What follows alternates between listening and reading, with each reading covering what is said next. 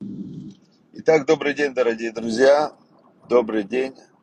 Сегодня у нас урок Торы, находясь в дороге. Знаете, как если будешь изучать слова эти, сидя дома и находясь в дороге, ложась и вставая. Вот сейчас мы едем, едем а, по таким очень красивым местам. По красивым местам это дорога на Мертвое море, от Иерусалима на Мертвое море. Видите, такие прямо пейзаж дикий такой. И будет у нас сегодня урок Торы по пути. Значит, а, Недельная глава, недельная глава Ноах. И в этой недельной главе рассказывается о том, как Всевышний уничтожил первую версию человечества, тестовую версию, версия э, номер один. И от Ноаха пойдет версия 2.0, версия человечества 2.0. И мы сейчас в этом разберемся, как и почему Всевышний решил уничтожить человечество, мы уже знаем. А Сейчас мы изучим нюансы, все эти нюансы с, этим связанные. Да, все эти нюансы с этим связанные. Хорошо. Итак, значит, и сказал Бог, воем Рашем ли Ноах, и сказал Бог Ноаху, Боата веколь бетеха эля тева, ки итха раити цадик лифанай бедоразе. Значит, он ему сказал, заходи ты и вся твоя семья в ковчег, потому что тебя увидел я цадиком э, передо мной в этом поколении. Значит, мы видим, что все поколение извратило свой путь. Все поколение, э, нельзя сказать, они не могли забыть о Всевышнем. Они знали, что есть Всевышний, но они абсолютно жили, как сейчас живут многие люди, исходя из мысли, что Всевышний есть, но я буду делать только то, что я хочу. Такой был у них подход к жизни, подход, э, к сожалению, в то время так так думало большинство людей. И Всевышний сказал, что мир я сотру, кроме Ноха, одного я оставлю.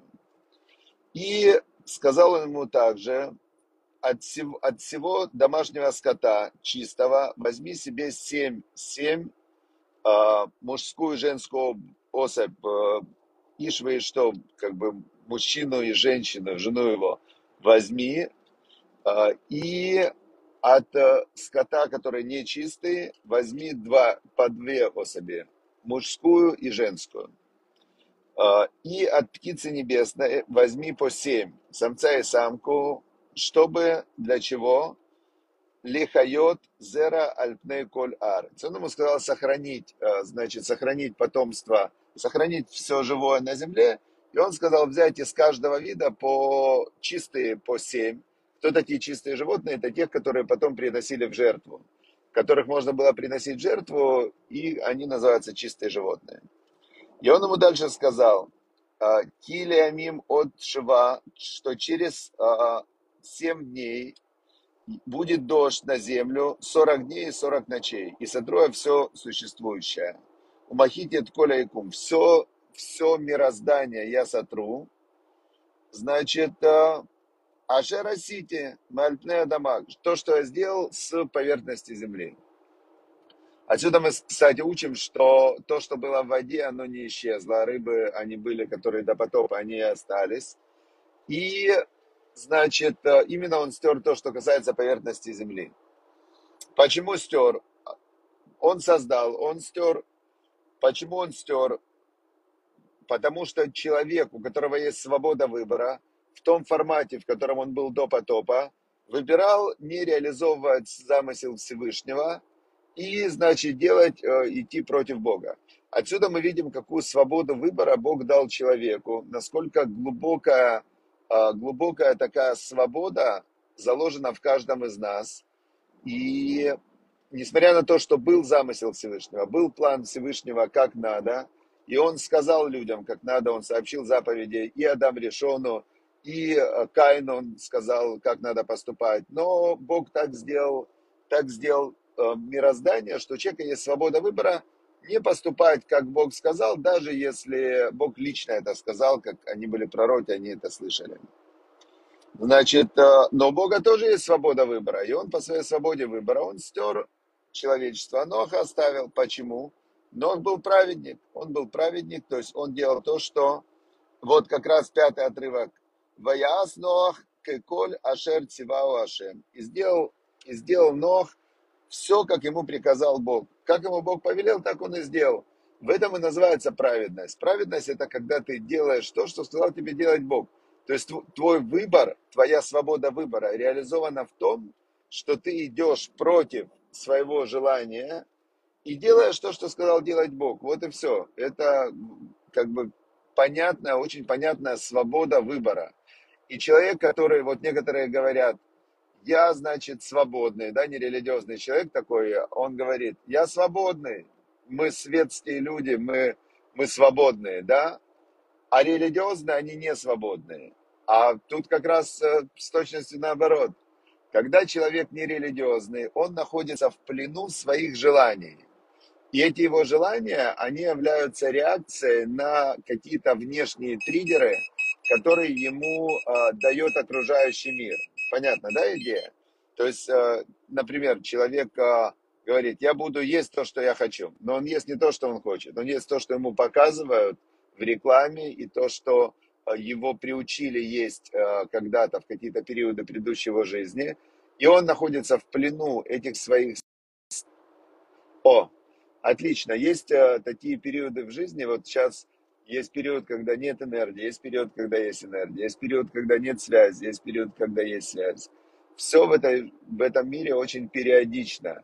Как сказал Шлома Мелах во второй главе Каэлита, он сказал, время есть время для всего. Время собирать камни, время разбрасывать, время говорить, время молчать, время на то, время на это. То есть всегда есть разные периоды. И точно так же вот мы сейчас едем, как жизнь это как дорога как дорога такая, и бывают разные периоды. И мы сейчас проходим, например, э, я думаю, что весь мир сейчас проходит тяжелый период, но надо помнить, что перед тяжелым периодом был легкий, прекрасный период, и надо помнить об этом.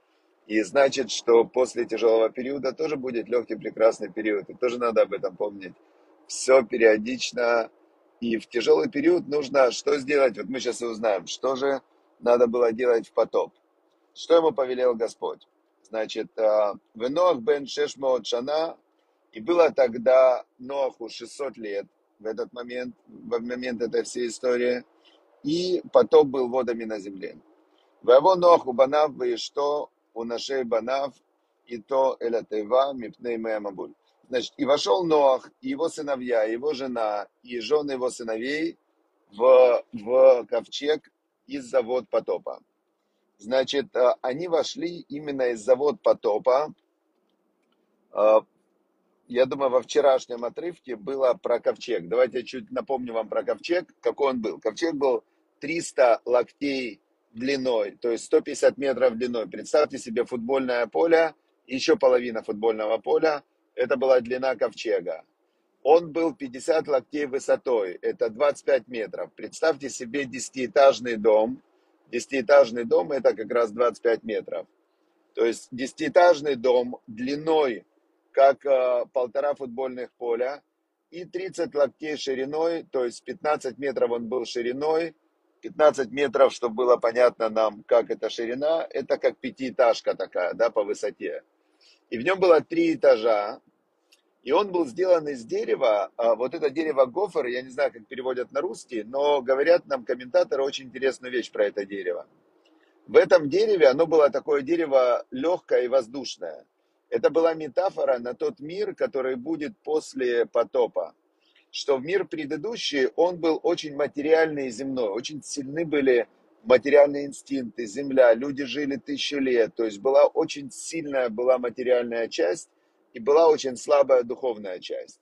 После потопа Всевышний изменил структуру мироздания и сделал так, что материальная часть в человеке стала слабее, тело стало слабее. Что такое человек вообще, да?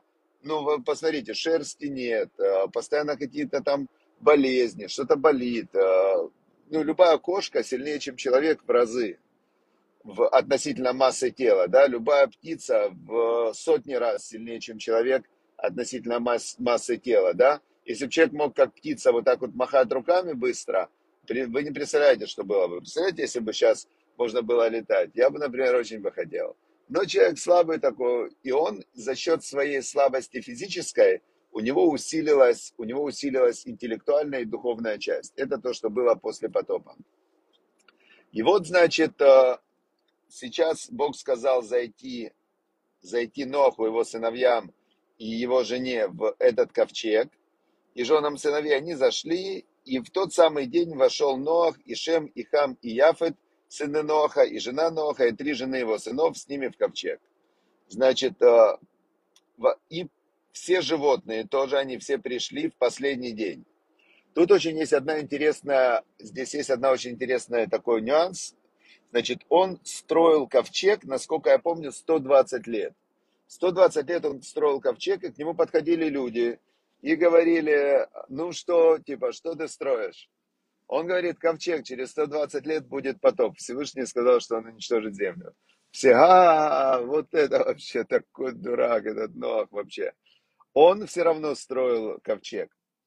И э, есть такая шутка, такая шутка есть, что Нох был самый неудачный в жизни э, приближатель к Богу, да, по, как это называется, тот, кто не пропагандист, но тот, кто просвещает людей. Вот я, например, это называется на иврите словом кирув, приближение, да, тот, кто занимается приближением к Богу и обучением, образованием в религиозной сфере.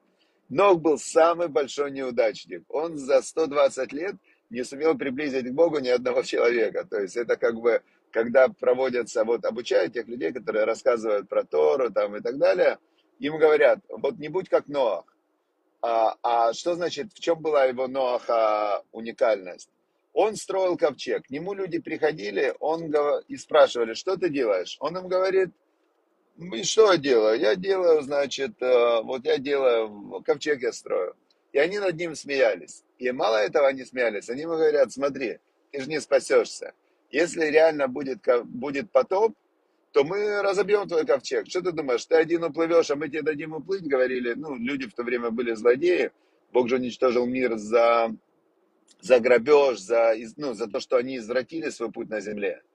И они Ноху говорили, мы тебя убьем, мы тебе все равно не дадим на этот ковчег подняться. Даже если ты прав, даже если будет э, потоп, мы свой путь не изменим, мы будем действовать так же, как мы действовали до этого. Но если все-таки ты оказался прав, значит мы тебя убьем. И когда наступил потоп, э, в самый последний момент, Нох и его сыновья поднялись в ковчег – и звери, которые сами пришли, все звери, все животные, они пришли сами, они, значит, э, не дали звери, там, медведи разные, дикие звери и так далее, и Всевышний не дал э, людям убить Ноаха, и он отплыл на этом, ну, то есть он спасся. Э, интересно еще, что там в тексте было видно, что Бог сказал Ноаху, что твоя задача построить ковчег и собрать еду для всех видов животных. Но животные придут сами. Там это видно из текста, что в животные Бог вложил, в те животные, которые остались чистыми и не извратили свой путь на земле, всякие там смеси и так далее, они не зашли. Зашли чистые животные, значит, э, они зашли сами. Как это нам лично сегодня вот что мы отсюда можем учить? Давайте практику. Возьмем практику, что мы сегодня можем учить. На сегодня сравнивается, сравнивается на сегодня ковчег с изучением Торы. Есть такое э, слово тева. Тева это ковчег на иврите. И тева это слово.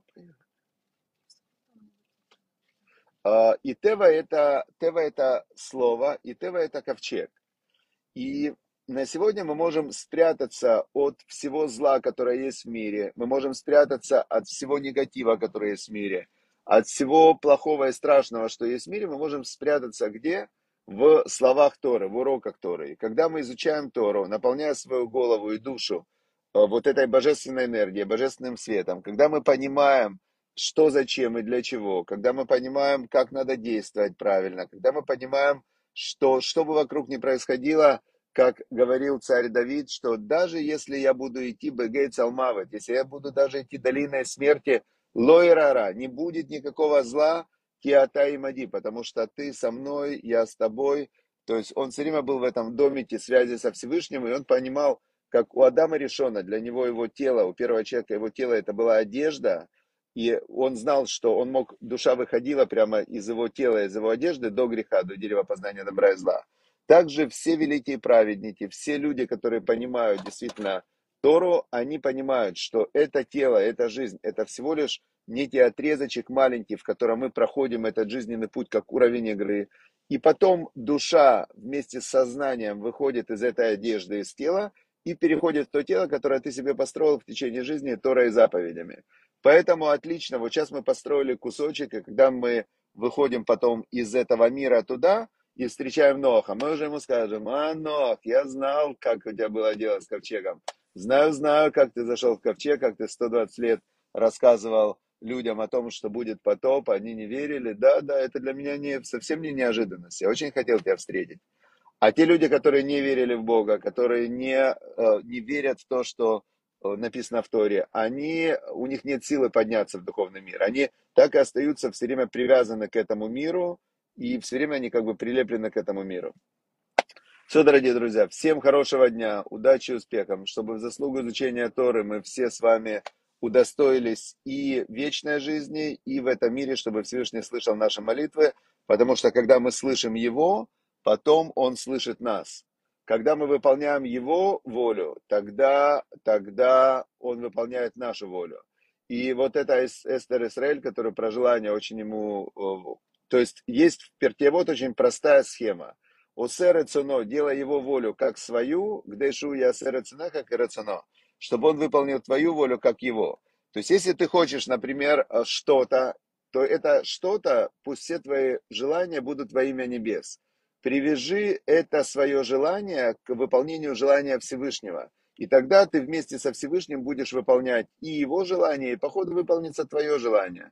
Все очень просто. То есть нужно те желания, которые а, соответствуют воле Всевышнего, связать прямо в одно целое, что я выполняю волю Всевышнего. Например, я сейчас еду там по, по своим делам, но я зная, что выполняя эти дела, я выполняю одновременно вот такую заповедь Всевышнего.